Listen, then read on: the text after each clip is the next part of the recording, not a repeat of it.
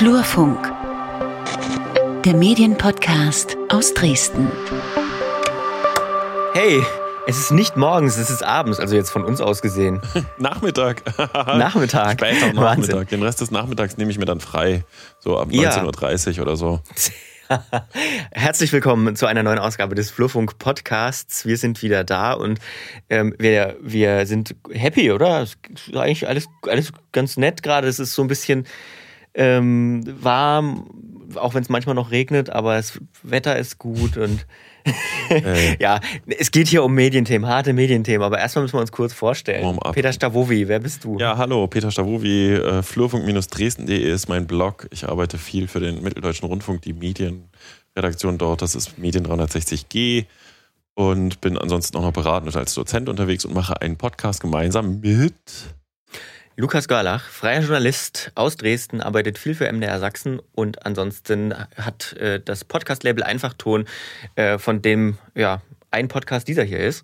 Und wir fassen hier so die einmal die Woche äh, sprechen wir mit Menschen über die Medienlandschaft in Mitteldeutschland, kann, kann man mittlerweile, glaube ich, sagen, und fassen auch so ein bisschen zusammen, was passiert ist so in der vergangenen Woche, dann zum Schluss meistens der Folge. Aber heute, Peter, muss ich ehrlich sagen, mir geht es hier bei uns immer so ein bisschen viel um Journalismus. Finde ich gar nicht so schlimm, aber es gibt ja auch noch andere Branchen, haben wir uns heute drum bemüht. Äh, ich es war nur, war nur eine erzwungene Anmoderation. Auch noch einen echt spannenden Interviewgast für nächste Woche an der Angel, wo es auch nicht direkt um Journalismus geht. Also, wen haben wir denn heute? Was ist denn unser Thema? Unser Thema heute sind mal äh, ja, Kultur- und Kreativschaffende, kann man sagen. Ähm, da zählen gilt genauer gesagt, zählen da auch ähm, JournalistInnen mit dazu, weil es gibt auch so einen Aufsichtsrat ähm, ähm für, für Rundfunk beim äh, ja, Verband der Kultur- und Kreativwirtschaft in Dresden. Wir gestalten Dresden, ähm, denn mit einem Vorstands Vorstandsmitglied dieses Verbandes wollen wir heute mal sprechen über die Situation, vor allem zu Pandemiezeiten. Äh, Annika Jankowski ist, wie schon gesagt, Vorstandsmitglied bei Wir gestalten Dresden, Musikverantwortliche beim Kreativen Sachsen und selbst Musikverlagschefin äh, beim Verlag Oh My Music Publisher und auch äh, ja, Konzertveranstalterin. Und äh, ja, hallo Annika. Vielen Dank für die Einladung. Hallo. Wir wollen heute über ein Thema sprechen, das ähm, man nicht so, im Moment zumindest habe ich das Gefühl, nicht so sehr auf die leichte Schulter nehmen kann, nämlich über die Kultur- und Kreativwirtschaft, über die Branche vor allem. Denn da sieht es nicht so gut aus durch Corona. Wie stellt sich denn für dich gerade die Situation der Kultur- und Kreativbranche dar? Ja, also es ist tatsächlich nach wie vor ein Blick in die Glaskugel. Was man äh, jetzt, wir haben gerade auch schon drüber gesprochen, wir haben heute den 20. Mai. Seit gestern sind die Biergärten geöffnet. Wir haben seit fünf Tagen eine Inzidenz unter 100. Das Impfen geht voran und jetzt fühlt es sich plötzlich so an wie, oh, es könnte doch ganz schnell losgehen. Das ist die, die eine Seite, so die Euphorie bricht durch von den letzten ähm, Wochen und Monaten angestaute Energie und hoffen, dass es irgendwie bald wieder losgehen kann. Und auf der anderen Seite gibt es natürlich schon Sachen, die kaputt gegangen sind, Strukturen, die die letzten 14 Monate nicht überstanden haben. Umsatzeinbrüche. Wir haben mit Kreatives Sachsen einen Living Report gemacht, wo man sagen muss, äh, durchschnittlich gab es 42 Prozent Umsatzeinbußen in allen zwölf Branchen der Kultur- und Kreativwirtschaft, wovon Darstellende zum Beispiel mit 90 Prozent am meisten betroffen waren und die Musik, in der ich tätig bin, mit 70 Prozent äh, Umsatzeinbußen halt in zwölf Monaten. Und das äh, ja, wird seine Spuren hinterlassen und ist auch aus der Perspektive noch lange nicht vorbei. Was, was heißt das, das wird seine Spuren hinterlassen? Also ich äh, frage jetzt mal bewusst provokant, ich habe natürlich eine Ahnung, aber ähm, die sind jetzt alle in die, in die Arbeitslosigkeit gewechselt oder haben sich neue Jobs gesucht. Die könnten doch theoretisch dann einfach wieder anfangen, oder? Genau, also, also äh, Brain Drain ist, ist das Stichwort der Stunde. Das bedeutet eine Abwanderung von ähm, dem Wissen, was wir in der Kultur- und Kreativwirtschaft aufgebaut haben. Also es ist jetzt so ein bisschen den Spagat, den wir führen. Einerseits eben, dass die Branche halt so lange still lag. Auf der anderen Seite zeichnet halt alle Teilbereiche Kultur- und Kreativwirtschaft aus, dass sie unfassbar innovativ sind und wie der Name schon sagt, kreativ. Und das sind ähm, Skills, die in allen Branchen und auch in allen anderen Industrie- und Wirtschaftszweigen händeringend gesucht werden. Ein ganz praktisches Beispiel jetzt für Darstellende und Musik sind eben zum Beispiel TontechnikerInnen, die hm, jetzt zum, von größeren Firmen wie Bosch oder anderen abgeworben werden, weil überall TechnikerInnen gesucht werden, händeringend gesucht werden. Und ich, die kriegen dort eine viel bessere Bezahlung als das, was im Musikmarkt möglich wäre auf der einen Seite und auf der anderen Seite hat halt so ein 9-to-5-Job irgendwie auch seine Vorzüge im Gegenzug von, ich bin monatelang nicht zu Hause und auf Tour.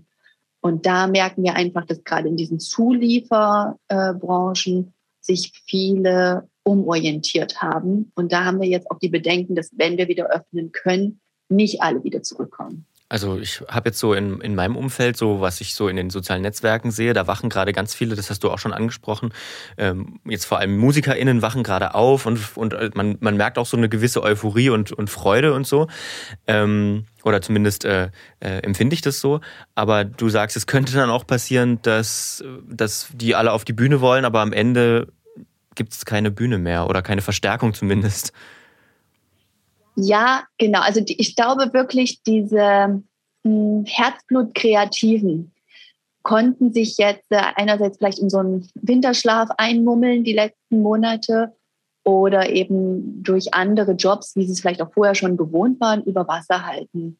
Und woraus jetzt wirklich ankommt, ist, machen die Bühnen wieder auf, haben es die Clubs geschafft. Ja. Ich denke, das Neustart Kulturprogramm, was vom Bund aufgesetzt wurde, äh, vielen, wenn ich mich umhöre, jetzt im Dresdner Clubnet zum Beispiel oder bei der LISA, bei der Live-Initiative Sachsen, die sagen schon, das hat viel gebracht, ähm, aber haben die da noch die Leute an der Tür, an der Bar? Wie lange dauert das, um dort wieder qualifiziertes Personal mit reinzukriegen? Ähm, das ist gerade tatsächlich noch nicht ganz absehbar.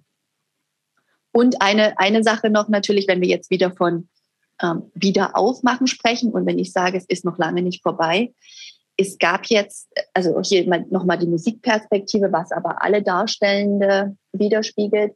Bei uns gibt es jetzt sowas wie, einen extremen Rückstau. Ihr müsst euch vorstellen, ich habe Konzerte zum Teil fünfmal verschoben innerhalb der letzten Monate äh, oder des letzten Jahres. Und der Sommer oder vor allen Dingen Herbst, ähm, Winter wird brutal anstelle von drei, vier gute, großartige Konzerte in der Stadt Dresden werden sieben Tage die Woche Programm sein, weil alle geschoben haben. Und natürlich sind nicht nur die MacherInnen von der ganzen ähm, Covid-Pandemie betroffen worden, sondern auch viele KonsumentInnen sind von Kurzarbeit betroffen und haben jetzt halt nicht die prall gefüllten Portemonnaies, plötzlich anstelle von einmal im Monat, fünfmal im Monat zu einem Konzert zu gehen. Und da, das ist die, die eine hm, Bedenken, die ich habe, dass quasi so viel Angebot sein wird im kulturellen Sektor, nicht nur in der Musik, sondern auch in den Theater, in den Museen, sind alle wieder happy, alle wollen aufmachen, dass wir von nun auf gleich ein sehr großes Angebot, vielleicht auch ein Überangebot haben werden. Und auf der anderen Seite Konsumenten, die sich das finanziell nicht leisten können, auch zeitlich nicht stemmen können, ähm, das zu nutzen. Und auf der anderen Seite, dass wir auch gar nicht die alten Kapazitäten fahren können wie vor Covid. Da ähm, vielleicht auch nochmal so aus der Perspektive einer, einer freien Veranstalterin, wenn ich mich jetzt quasi in einen Club einmiete, in ein Haus, dann habe ich 70 bis 80 Prozent Auslastung, die ich brauche, um überhaupt auf Null zu kommen. Sprich, wenn ich 70 Prozent Auslastung habe, fange ich überhaupt erst an, Geld zu verdienen als freie Veranstalterin. Und äh, wenn ich nun mit Hygienemaßnahmen und Bestuhlungsplänen und 1,50 Meter Abstand nur 30, 35, 40 Prozent Auslastung fahren kann, mache ich mit jeder Show Minus. Und das würde sich für mich gar nicht lohnen. Mhm. Wenn ich da mal reinfragen darf, ähm, ich äh, glaube, dass es viele Leute draußen gibt, die sagen, ja gut, okay, dann muss ich halt diese Branche da so ein bisschen jetzt neu zurechtrütteln oder ähm, dann suchen die sich halt mal vorübergehend andere Jobs oder so. Aber ähm, kannst du mal einen Satz dazu sagen, warum diese Kultur- und Kreativwirtschaft eigentlich so wichtig ist gesellschaftlich? Hast du da einen Blick drauf? Besprecht ihr das bei WGD oder, oder den, in den Kreativverbänden?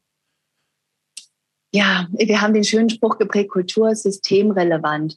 Es ist natürlich, welchen gesellschaftlichen Stellenwert hat Kultur? Ist was einerseits was ganz Persönliches und Individuelles und auf der anderen Seite was schwer zu greifen ist. In der BWL würde man von einem Soft-Faktor oder so einem Soft-Skill sprechen.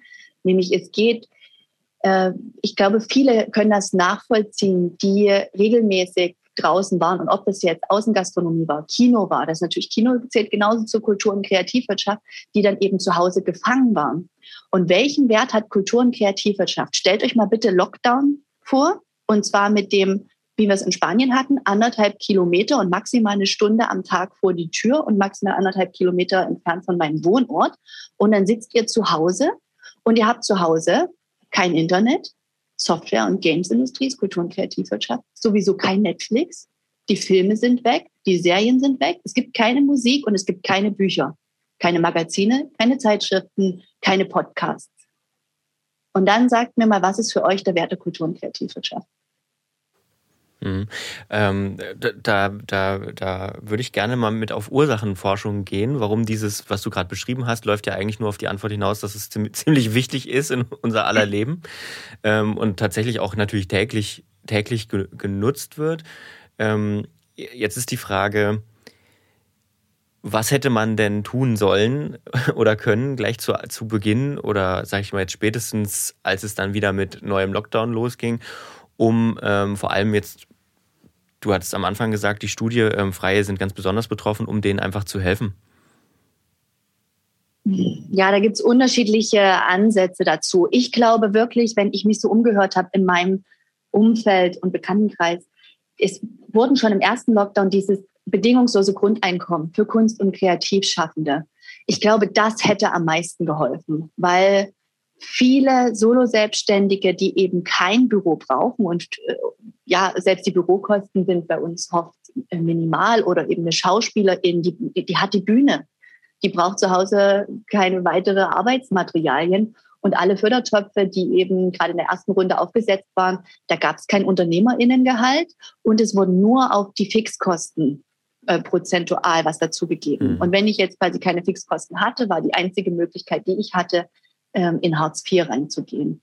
Und ähm, da kann man jetzt streiten im gesamtgesellschaftlichen, auch globalen gesehen. Immerhin hatten wir Hartz IV, muss man sagen, mit einem Blick zum Beispiel in die Staaten. Aber auch für so ein Land der Dichter und Denker, die sich eben auch so gern schmücken mit Kultur und Kreativschaffenden. Und mit einem tollen Sozialsystem noch dazu. Und mit einem tollen Sozialsystem hätte ich mir da was anderes gewünscht. Und es wäre, ich glaube, das Beste wäre einfach gewesen, wirklich, wir nehmen die kompletten ähm, Solo-Selbstständigen in dem Falle, äh, wo hauptsächlich auch die Kultur- und Kreativwirtschaft mit davon betroffen war, und gibt denen ein Grundeinkommen. Was weiß ich, 1200, 1500 Euro jeden Monat. Und so lange, wie sie nicht arbeiten können. Mhm. Damit wären alle abgesichert gewesen. Es hätte nicht diesen, diesen Stress, diesen, also die psychische Belastung die das natürlich mit jedem Einzelnen auch gemacht hat, das wissen wir ja auch, ne, die dann zu Hause bleiben mussten, aber diese psychische Belastung, den Job so zu verlieren, die Existenzgrundlage, und das ist ja auch für uns nicht nur ein Broterwerb, das ist ja wirklich, Kultur- und Kreativwirtschaft wird aus Leidenschaft gemacht, mit Herzblut. Und es ist plötzlich alles weg. Es ist, äh, ja, und man fühlt sich überhaupt nicht mehr gewertschätzt in dem, was man tut. Und, oder ja, so hat sich, so hat es angefühlt. Und ich glaube, mehr Stipendien, mehr bedingungsloses Grundeinkommen, Geld, was einen reicht, über Wasser, über Wasser hält in diesen Monaten, in denen ich, und das ist es auch, eben unverschuldet nicht arbeiten kann. Ist ja was anderes, dass ich eine Business-Entscheidung treffe und es ist ein Griff ins Klo und es hat eben nie funktioniert und dann lerne ich draus. Aber Covid war wirklich so ein völliges unverschuldet bin ich jetzt diejenige oder ähm, die abgehangen wird. So haben sich ganz, ganz viele Artists, mit denen ich zusammenarbeite, gefühlt. Hm. Ich habe ähm, da auch mal eine Modellrechnung gesehen, dass es gar nicht so viel teurer gewesen wäre, so eine Art äh, bedingungsloses Grundeinkommen oder sag ich mal Pandemieausgleich äh, zu zahlen, der so eine Art Unternehmerin ähm, ja Gehalt ist, weil diese ganzen ähm, diese ganzen Förderungen, die ausgegeben worden sind, die ja dann auch, das gab es in meinem Bekanntenkreis eben auch, dass man dann ähm, erstmal Geld bekommen hat, ne, was ja erstmal ganz nett war, aber am Ende ähm, war das dann eben wirklich nur für Büromiete. Und äh, wenn man mehr bekommen hatte, musste man dann auch zurückzahlen und so weiter. Also das ist alles, ähm, also bei vielen nicht so ganz so gut gelaufen. Und wenn du Hartz IV sagst, das ist natürlich auch keine Kleinigkeit. Diesen Antrag ist ja auch gigantisch. Ähm, und du hast auch schon angesprochen, da fühlt man sich irgendwie so ein bisschen, so ein bisschen hin, hinten dran jetzt im Vergleich zu ArbeitnehmerInnen, sage ich jetzt mal. Ähm, was, was hätte es denn da vielleicht äh, gebraucht? Also fehlt da vielleicht irgendwo auch eine Art, ich meine, ihr seid ja eine Art, äh, jetzt im positiven Gemeinden, eine Art Lobbyorganisation schon irgendwie auf kommunaler Ebene, aber braucht es da vielleicht eine ganz große, weiß ich nicht, selbstständigen Gewerkschaft oder so, die, die bei der Politik mal Druck, Druck macht als, als Lobby, so hinter diesem Lobbygedanken? Ja, wir haben als ja, Lobby auch agiert in der Stadt auf, auf sächsischer Ebene und dann merkt man schon auch, dass das gesehen wird. Auch, aber da sind halt dann so Mittel, ihr erinnert euch vielleicht, Dresden, der OB hat dann für Solo-Selbstständige 1000 Euro gleich irgendwie Ende März schon rausgehauen, die man mal beantragen konnte. Das war schnelles, unkompliziertes Geld, was irgendwie in dem Moment auch wirklich geholfen hat, um äh, so eine Sicherheit zu bekommen. Aber das sind halt Peanuts im Vergleich zu, dass es gesamt, gesamtgesellschaftlich gesehen wird. Und auf Bundesebene ist die Kultur- und Kreativwirtschaft leider noch nicht so verankert, ja, noch nicht so verankert. Also da sieht man dann, und das ist auch so, was einem, ich glaube, mir dann wiederum so ein bisschen negativ ausstößt, wie eben Lufthansa subventioniert wird, VW subventioniert wird ähm, und was mit dem Geld passiert und in welchen Höhen. Und im Vergleich, wie viel Geld dann eben an die Kultur- und Kreativwirtschaft geht. Also man muss dazu eben auch wissen, dass die Kultur- und Kreativwirtschaft im bundesdeutschen Vergleich nach Chemie- und Automobilindustrie der drittgrößte Wirtschaftszweig Deutschlands ist. Es sind halt nur nicht, nur nicht fünf Unternehmen irgendwie, die, äh, die die, die sich die Marktmacht sozusagen reinteilen, sondern es sind halt Millionen, kann man so sagen, wenn man die Selbstständigen mitzählt. Es, genau so sieht es aus. Es ist ein, ein klein- und kleinsteiliger Markt, der nicht ganz so greifbar ist und der natürlich auch nicht seit 100 Jahren am deutschen Markt agiert, sondern im Vergleich eben erst seit 30, 40. Hm. Aber besteht in dem ganzen Wandel, ich glaube, das, das steht ja auch in der Studie drin, besteht natürlich auch äh, eine Chance oder bestehen Chancen. Ne? Also was, was äh, wird jetzt in Zukunft werden? Habt ihr da so Perspektiven drauf? Oder also du hast jetzt am Anfang diesen Engpass äh, beschrieben, was, was die Personalsachen betrifft oder was jetzt auch die Veranstaltungsüberlegungen betrifft und so weiter. Jetzt klingelt es im Hintergrund, da kommt ein Kind nach Hause, muss ich jetzt mal noch kurz erwähnen. ähm, aber äh, wie blickt ihr da jetzt drauf? Seid ihr total pessimistisch alle oder, oder ist jetzt Aufbruch? Wie ist da der Blick auf die Zukunft? Also was ich, wo, wo ich staune, ich äh, mache ja, ähm, darf auch einen Podcast moderieren und setze mich dann mit Kolleginnen aus der Dresdner Clubszene zusammen und die Resilienz ist schon erstaunlich. Also da kommt halt die Leidenschaft wieder im, im Positiven hervor. Die Reserven sind schon lange aufgebraucht und trotzdem haben bisher noch weniger aufgegeben. Ich hoffe auch, dass das so bleibt und dass eben äh, die Branche sich wieder zusammenruckelt. Das ist die eine Seite. Auf der anderen Seite habe ich immer noch die Hoffnung, dass man eben mit so einer Pandemie nochmal diese Relevanz mehr sieht, dass man es, auch wenn man es nicht gleich umsetzen konnte, Lukas, das, was ich am Anfang gesagt habe, ne, stellen wir uns jetzt mal die Lockdown-Zeit mhm. vor, ohne kultur- und kreativwirtschaftliche Medien, dass das doch noch mal ein bisschen wirkt und jetzt auch immer mal wieder aufs Tableau kommt und hoffentlich in Zukunft ähm, seine, seine Kreise zieht und man eben mehr versteht, wofür das da ist. Und das, was die Kultur- und Kreativwirtschaft eben schon immer hatte, und ich glaube, jetzt können wir auch nochmal äh, Hashtag Digitalisierung. Also Kultur- und Kreativwirtschaftliche Betriebe oder die, die eben ähm, ja, mit Kreativmenschen zusammengearbeitet haben und die im Team haben, die haben diesen Umschwung von ähm, der Arbeitswelt, wie wir sie kannten, im Februar 2020 zu der Arbeitswelt, wie sie dann plötzlich da war im April, Mai, viel besser geschafft. Umstellen auf Zoom-Meetings, umstellen auf ähm, ja, interdisziplinäre Teams, Homeoffice und so weiter und so fort. Das war für zum Beispiel WGD oder Kreatives Sachsen, die haben drei verschiedene Büros in Leipzig, Dresden, Chemnitz. Die müssen seit Anbeginn der Gründung schon so arbeiten und haben das sehr gut im Griff gehabt. Das heißt, da war der Homeoffice-Wechsel relativ smooth. Und diese Qualitäten. Da hoffe ich, dass das einfach gesehen wird.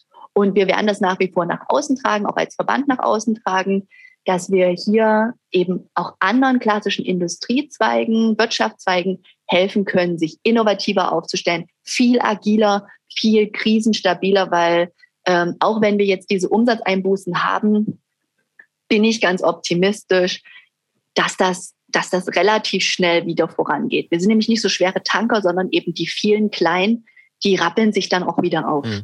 Ich habe da noch zwei äh, Gedanken dazu, wo ich deine Einschätzung, wo mich deine Einschätzung mal sehr interessieren würde. Das eine ist, du hast vorhin schon gesagt, dass es jetzt vor allem in diesem technischen Bereich eine Art Abwanderung gibt, ähm, auch verständlicherweise, wenn man jetzt als Tontechnikerin irgendwie lange keine Aufträge hatte, dass man sich dann an eine Festanstellung bei einem großen Unternehmen vielleicht ähm, wendet ähm, sei den Menschen ja auch gegönnt. Ne? Ähm, aber was ich mir jetzt auch vorstelle, ist, dass, das könnte es ja auch schon gegeben haben, dass viele KünstlerInnen, die das vielleicht so vor äh, der Pandemie ähm, versucht haben, hauptberuflich zu machen oder gerade versucht haben, einzusteigen oder das auf einem relativ, ich sag mal, finanziell niedrigen Niveau, was aber für sie irgendwie okay war, gemacht haben dass die jetzt gesehen haben, okay, wir werden relativ wenig wertgeschätzt, ähm, es wäre jetzt ein riesiger Kampf, jetzt versuchen alle irgendwie, es staut sich auch, hast du auch beschrieben, ähm, versuchen alle wieder irgendwie reinzukommen und Geld zu verdienen, das ist nichts für mich. Ich mache das als Hobby weiter. Also hast du da irgendwie eine Befürchtung, dass es Leute gibt, die sagen, okay, gut, dann ist jetzt Kultur für mich halt nur Hobby?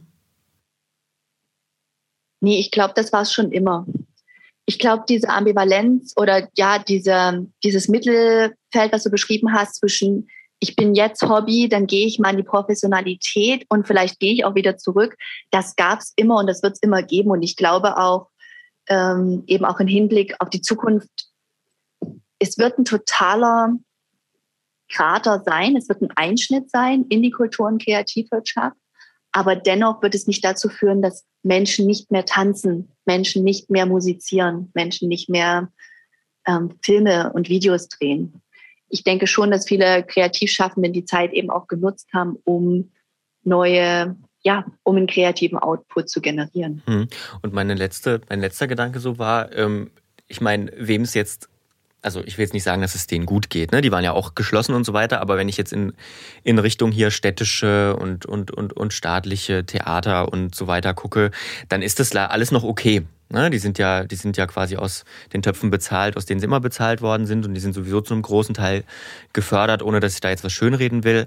Aber perspektivisch gesehen werden die, schätze ich jetzt so ein, sparen müssen. Das wird sich sicherlich auch auf die Freien auswirken. Hast du oder habt ihr da als, als Verband, habt ihr da irgendwie schon Sorge, dass es, dass das, dass, ich sag mal, das dicke Ende erst noch kommt? In den nächsten, weiß ich nicht, zwei, drei, vier, fünf, sechs Jahren. Ich meine, hier in Sachsen ist ja jetzt gerade erst, ähm, ist ja jetzt gerade erst die neue, das neue Budget sozusagen durch, durch den Landtag gegangen und es sieht ja auch gut aus. Es ist ja sogar nochmal draufgelegt worden, aber vielleicht weiß ich nicht, wie es in den nächsten Haushalten aussieht. Naja, also das ist ein äh, bisschen vielschichtiger, weil das, was du erklärt hast, diese Aus- oder, oder ja, Positionen, die versorgt waren, die gab es und die gibt es. Und da habe ich jetzt auch keine großen Bedenken. Also hier sind trotzdem im ne, Vergleich zu anderen Branchen wird wenig verdient, sodass eben mit Kurzarbeitergeld und den 67 Prozent das irgendwie nicht super bequem war, aber man war wenigstens abgesichert und äh, konnte im Zweifelsfall sich Vereinbarkeit von Familie und Beruf auch um die Kinder kümmern oder eben so das ganz gut über die Bühne bringen. Das ist aber auch hier wieder was sehr Individuelles. Aber was wen es hier ganz hart getroffen hat, sind die Gewerke hinter der Bühne. Zum Beispiel die MaskenbildnerInnen. Mhm. Da haben wir einen Fall bei uns im Verband, die gelten, also da gibt es so eine, eine, eine es ist nicht ganz klar, wie die Vertragsbeziehungen sind. Eigentlich sind die abrufbereit, gelten aber als Selbstständige, haben deshalb keinen Anspruch gehabt auf Kurzarbeitergeld oder äh, sonstige Förderung, sondern eben nur das, was von den Fördertöpfen Töpfen, ähm, für die anderen Solo-Selbstständigen zur Verfügung stand, sind aber de facto in einem arbeitsvertraglichen Verhältnis gebunden. Und wir werden das jetzt äh, ähm, unsere Aufsichtsrätin für die Darstellenden wird das als Maskenbildnerin juristisch durchexerzieren, wie das zu werten ist. Und das betrifft dann nicht nur Dresden, nicht nur Sachsen, sondern das ist ein bundesweites Thema, dass eben viele Theater Scheinselbstständigkeiten gerade mit den Gewerken hinter der Bühne aufgebaut haben. Oder es steht zumindest zur Debatte. Sind das, sind das Scheinselbstständigkeiten die Arbeitsverhältnisse, die da ähm, und die Arbeitsverträge, die da unterzeichnet wurden. Und dort, äh, ja, das wird nochmal auf jeden Fall knallen. Jetzt ähm, reden wir schon, ich will die ganze Zeit schon immer mal dazwischen grätschen. Ich habe hier noch ein anderes Thema auf dem Zettel stehen, äh, Annika, wo wir, worüber wir mit dir unbedingt reden müssen, die Music Woman. Äh, Music Woman, äh, da bist du eine der Mitgründerinnen, wenn ich das richtig verstanden habe. Ich wechsle einfach mal ganz dreist das Thema, aber ich will das unbedingt noch irgendwie kurz thematisieren. Kannst du uns mal ganz kurz Vorschläge stellen, was das für ein Netzwerk ist und was der Hintergrund ja. dafür ist? Sehr gerne, sehr gerne. Also ein, neben der Kultur- und Kreativwirtschaft oder als Teil der Kultur- und Kreativwirtschaft ist ein ganz wichtiges Thema, was mich schon seit ja, seit meiner Mutterschaft quasi vor acht Jahren besonders vorantreibt, die Vereinbarkeit von Familie und Beruf und eben die, das, den Gender Gap, den wir haben in der Musik. Da muss man wissen, dass zum Beispiel eine Komponistin laut KSK-Studie fast 64 Prozent weniger verdient als ein Kollege, als ein Komponist. Und da sind wir von dem deutschlandweiten Durchschnitt des Gender Gaps von 18 Prozent halt weit, weit, weit entfernt. Und das sieht leider in den anderen Teilbereichen der Musik ähnlich äh, frappierend aus. Und da gibt es, gibt es und gab es immer wieder verschiedene Strömungen und Initiativen. Und vor drei Jahren haben wir uns mit Kolleginnen beim Reeperbahn Festival in Hamburg zusammengetan, aus, vor allen Dingen Akteurinnen aus Berlin und Hamburg, die gesagt haben, wir starten jetzt eine Datenbank, die heißt Music Women Germany.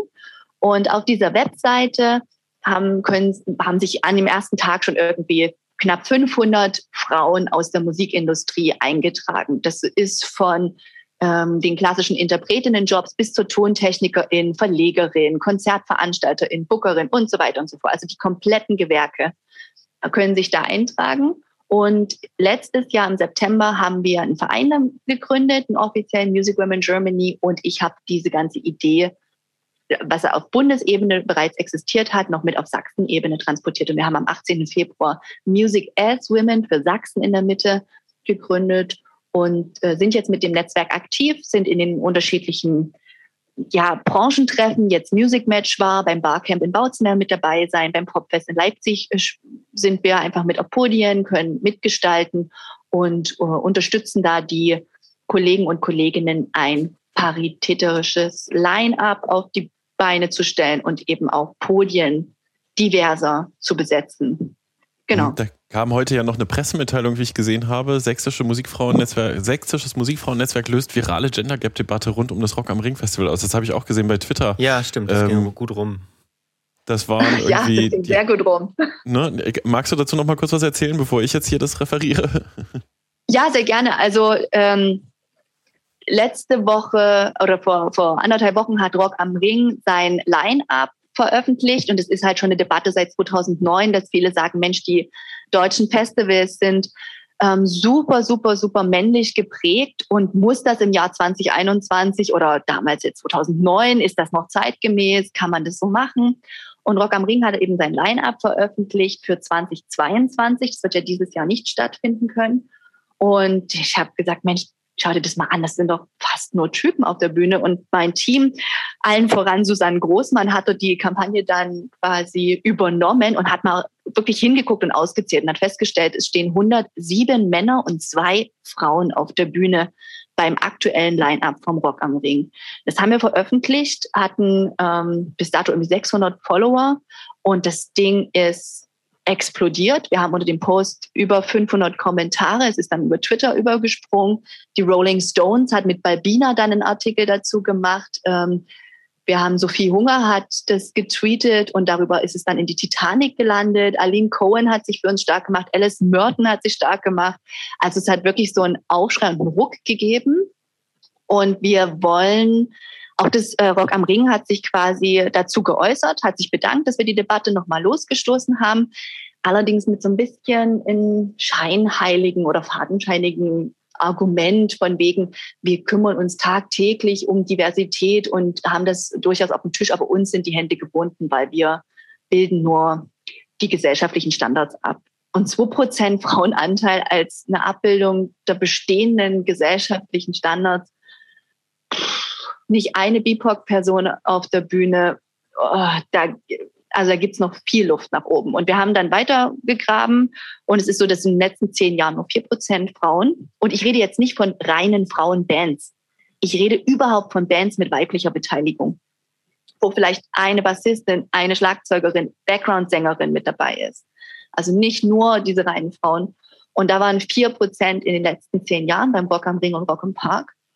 Und weil auch aus dem, in den Kommentaren halt oft das Feedback kam, na ja, aber es gibt ja auch nicht so viele Frauen. Hier nochmal der Verweis zu der Datenbank, die ich genannt habe. Ich will nie wieder hören, wir hätten ja eine Frau genommen, aber wir haben leider keine äh, adäquate, qualifizierte Frau gefunden. Es gibt sie.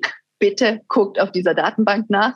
Und wir haben innerhalb von 42 Stunden mit den Userinnen und Usern ähm, 1220 Bands mit weiblicher Beteiligung aus dem Rock-Metal-Bereich gefunden. Da ist von Avril Lavigne über Alanis Morissette äh, die Antwort alles mit dabei. Und das werden wir jetzt Rock am Ring zukommen lassen. Auf der einen Seite als so eine Hilfestellung. Auf der anderen Seite gibt es ein EU-Projekt, das heißt Key Change. Und da kann man einen Pledge, einen selbst auferlegten Eid quasi abschließen, der mit dem man sich für ein paritätisches Line-up entschließt im Laufe einer bestimmten Dauer, also das ist nicht von heute auf morgen, sondern innerhalb von fünf, sechs, sieben Jahren, möchten wir dort den Frauenanteil bis zu einem gewissen Prozent im Line-up erhöhen. Das Reeperbahn-Festival in Hamburg macht es schon seit fünf Jahren ähm, und ist da fast auf dem äh, 50-50-Programm quasi gelandet, auch in den äh, Diskussionsrunden. Das ist das, wo wir sagen, okay, Rock am Ring, Rock im Park, du hast gesagt, euren Worten sollen Taten folgen. Das wäre eigentlich das beste Signal.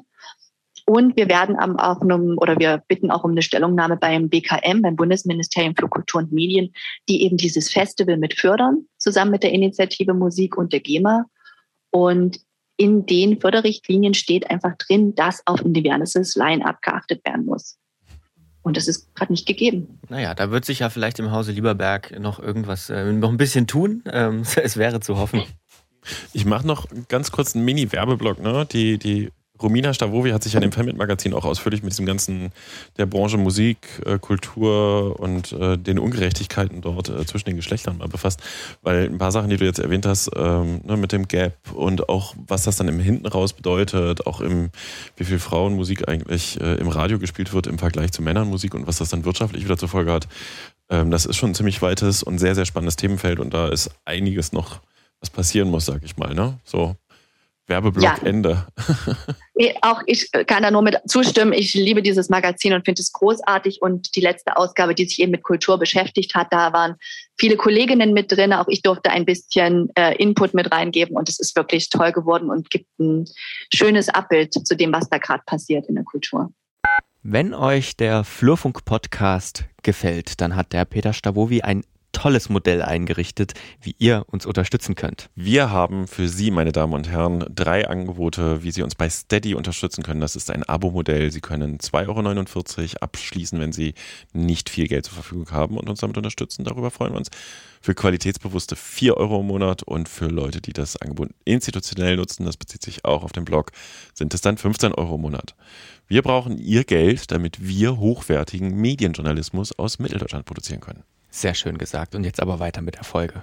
So, dann lass uns doch einfach jetzt nach diesem wirklich, also fand ich ein schönes Gespräch, auch wenn es ein hartes Thema ist. Ähm, lass uns doch einfach mal über die vergangene Woche sprechen. Was ist so passiert? Mhm. Da war einiges oder es ist einiges, kann man sagen. Jetzt kommen wir wieder zurück zu diesen journalistischen Dingen, ne?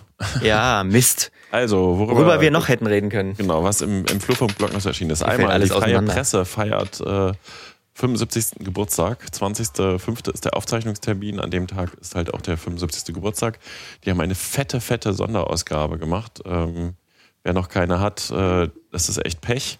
Die ist auch online natürlich zu kriegen als, als äh, E-Paper und sehr viele der Artikel sind auch online abgebildet. Und darüber habe ich ein bisschen was geschrieben, finde ich tatsächlich auch sehr gelungen. Und man muss halt auch einfach mal festhalten, die freie Presse ist ansonsten ein sehr verschlossenes Haus, was dieses ganze Thema Medienjournalismus äh, betrifft. Also die äußern sich gewöhnlich öffentlich nicht zu Vorgängen. Und hier haben sie richtig mal aufgemacht, stellen ihren neuen Newsroom vor. Der äh, Geschäftsführer, der Chefredakteur stellen sich in einem Interview so kritischen Fragen von, ich nenne es mal so, Prominenten aus Chemnitz, äh, also ne, wichtigen Persönlichkeiten Und äh, man schreibt auch ein bisschen über die Geschichte, die Rolle der Zeitung in der DDR. Und das ist eine, eine sehr gelungene Ausgabe, sag ich mal. Ähm, ja, das ist zum Beispiel Herzlichen, das, wo wir hätten reden können. Herzlichen Glückwunsch. Genau, herzlichen Glückwunsch. Aber die sächsische ist ja vor einer Weile schon. Ich äh, wollte auch gerade sagen, wir verzichten jetzt aber auf ein Ranking, wer die bessere Geburtstagsausgabe gemacht hat. Nee, nee, Oder? nee, nee, nee. Wir könnten noch darüber reden, wer seine Geburtstagsinhalte besser online abbildet. Da ist, aber das ähm, war ich gestern zwischendurch. Also nutzertechnisch ist da noch Luft nach oben bei der Freien Presse, aber das weiß man sicherlich dort auch. Ja, nächstes, MDR aktuell. Und daher nochmal kurz der Transparenzhinweis. Wir arbeiten beide viel für den MDR als freie Mitarbeitende. Robin Hartmann ist neuer Sachsen-Landeskorrespondent. Genau, aber wir arbeiten ja beide nicht für MDR aktuell. Das ist ja die Nachrichteneinheit quasi des MDRs. Also ich jedenfalls nicht. Äh, ja, und äh, es hat einfach einen Wechsel gegeben. Was macht ein Landeskorrespondent? Vielleicht ein Satz dazu. Ne? Das sind diejenigen, die wirklich im Landtag äh, unterwegs sind und viel über Landespolitik berichten und eben diese Landtagsthemen, nenne ich das mal, abgreifen. Oder auch weitergefasst andere politische Themen auf dieser Ebene. Und da hat es halt einfach einen Personalwechsel gegeben. Er ist der Neue, steht im Flurfunk. Ja. Und das nächste Thema, über das wir sprechen können, ist ein nicht ganz so schönes. Äh, Und zwar soll es auch bei uns nochmal erwähnt werden, was am Wochenende nach dem, nach dem Aufstieg von Dynamo Dresden wieder in die zweite Bundesliga hier in Dresden passiert ist. Mal wieder in Dresden. Ähm, was, war, was war los? Oh ja, diese Krawalle, ne? Die Ja. ähm, muss man einfach mal erwähnen. Das ist schon ziemlich schäbig. Äh, Leute haben sich zusammengerottet, ge, äh, rottet, haben wirklich, man geht davon aus, das sagte der Polizeisprecher die Tage, auch nochmal eine neue Qualität von Gewaltbereitschaft, einfach nur sich zu treffen, um Krawalle zu machen. Und dort gab es halt auch Übergriffe auf Medienverschaffende und Medienvertreterinnen und Vertreter. Ähm, wir verlinken mal in den Shownotes einen Beitrag vom MDR, wo halt äh, ein RTL-Team davon berichtet, wie sie den Dreh abbrechen mussten. Die hatten zwei Security-Leute dabei und trotzdem ist dem Kameramann jemand hinten rein in den Rücken gesprungen. Und es hat einen Moment gedauert, bis die Security-Leute die Situation unter Kontrolle hatten. Dann haben die halt abgebrochen. Und noch krasser, zwei 17-Jährige, wobei ne, du und ich, wir chatten ja immer über solche Themen, da auch drüber diskutiert haben, ob die da hingehören. Äh, davon ist einer brutal verletzt worden, sodass er auch ins Krankenhaus musste und ähm, zwischenzeitlich das Bewusstsein verloren hat, weil sie halt einfach dort gefilmt und dokumentiert haben. Und Muss man sagen, also Na Nachwuchs, Nachwuchsjournalisten ähm, wurden sie, kommen sie auch in diesem Beitrag, den wir verlinken, vor. Ähm, und aber mal abseits von der Diskussion kann man, glaube ich, sagen, egal ob nach, äh, 17-jährige Nachwuchsjournalisten da auf der Demo sein sollten, das macht natürlich die, den Vorgang keiner äh, kann man muss man nicht neu bewerten deswegen also das ist Nein, selbstverständlich scheiße. nicht. Andererseits muss Ja. man halt auch sagen, ne, also die, Teams vom MDR, Teams von RTL, die gehen heute alle nur noch mit Security raus. Ja. Es ist ein hohes Risiko, die sind minderjährig. Ähm, Mann, Leute, ne, also man muss sich auch nicht absichtlich selber in Gefahr bringen, äh, was bestimmt nicht deren Absicht war. Die wollten dokumentieren. Das ist an sich eine, eine gute Sache, aber ähm, mich hat es schon ziemlich aufgeregt. Ne? Nichtsdestotrotz Ich hoffe, Sie haben- ist ein Übergriff ich hoffe sie haben trotzdem weiterhin auf den äh, weiterhin Lust auf den Job muss ich sagen Ja, vielleicht dann nächstes Mal doch nur mit Security, ich weiß nicht. Ähm, worüber wir noch du hast einen. Videohinweis du hast einen Videohinweis reingeschrieben Ja, und der korrespondiert ja zu der Geschichte über Tichy, äh, die ich im Flurfunk hatte. Und ich habe, glaube ich, in diesem Monat Zugriffe wie seit langer Zeit nicht mehr. ähm, da muss ich ein ganz bisschen ausholen. Es gab am 1. Mai in Weimar eine Demonstration, äh, die auch live im Internet dokumentiert wurde. Und das ist ja auch so ein Thema, da, darauf zielt dieser Videohinweis ab, den wir hier verlinken.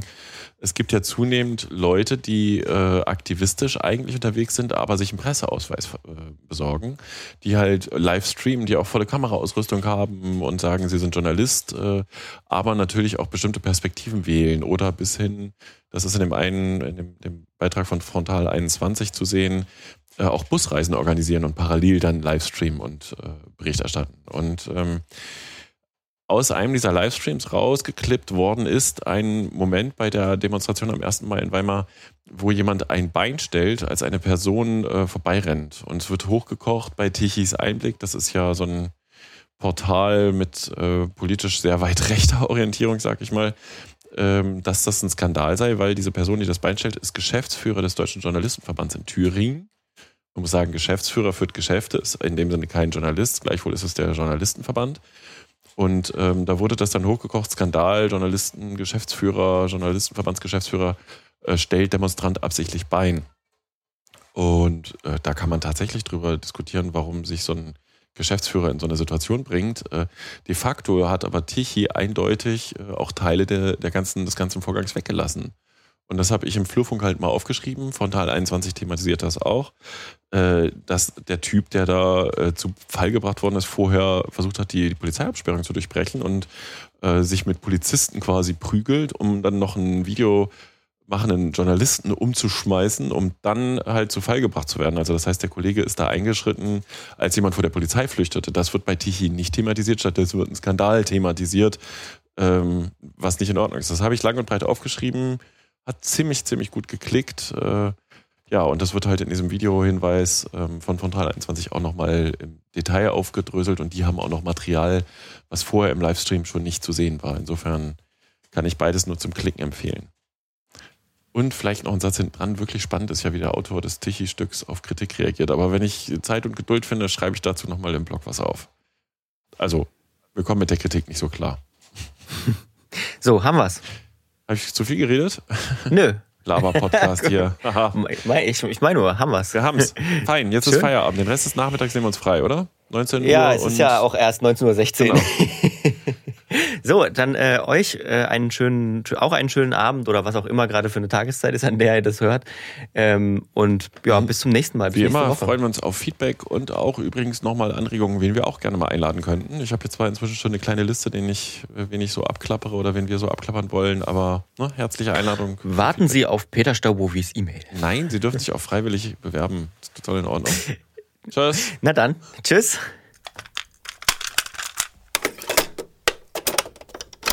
Eine Einfachtonproduktion 2021.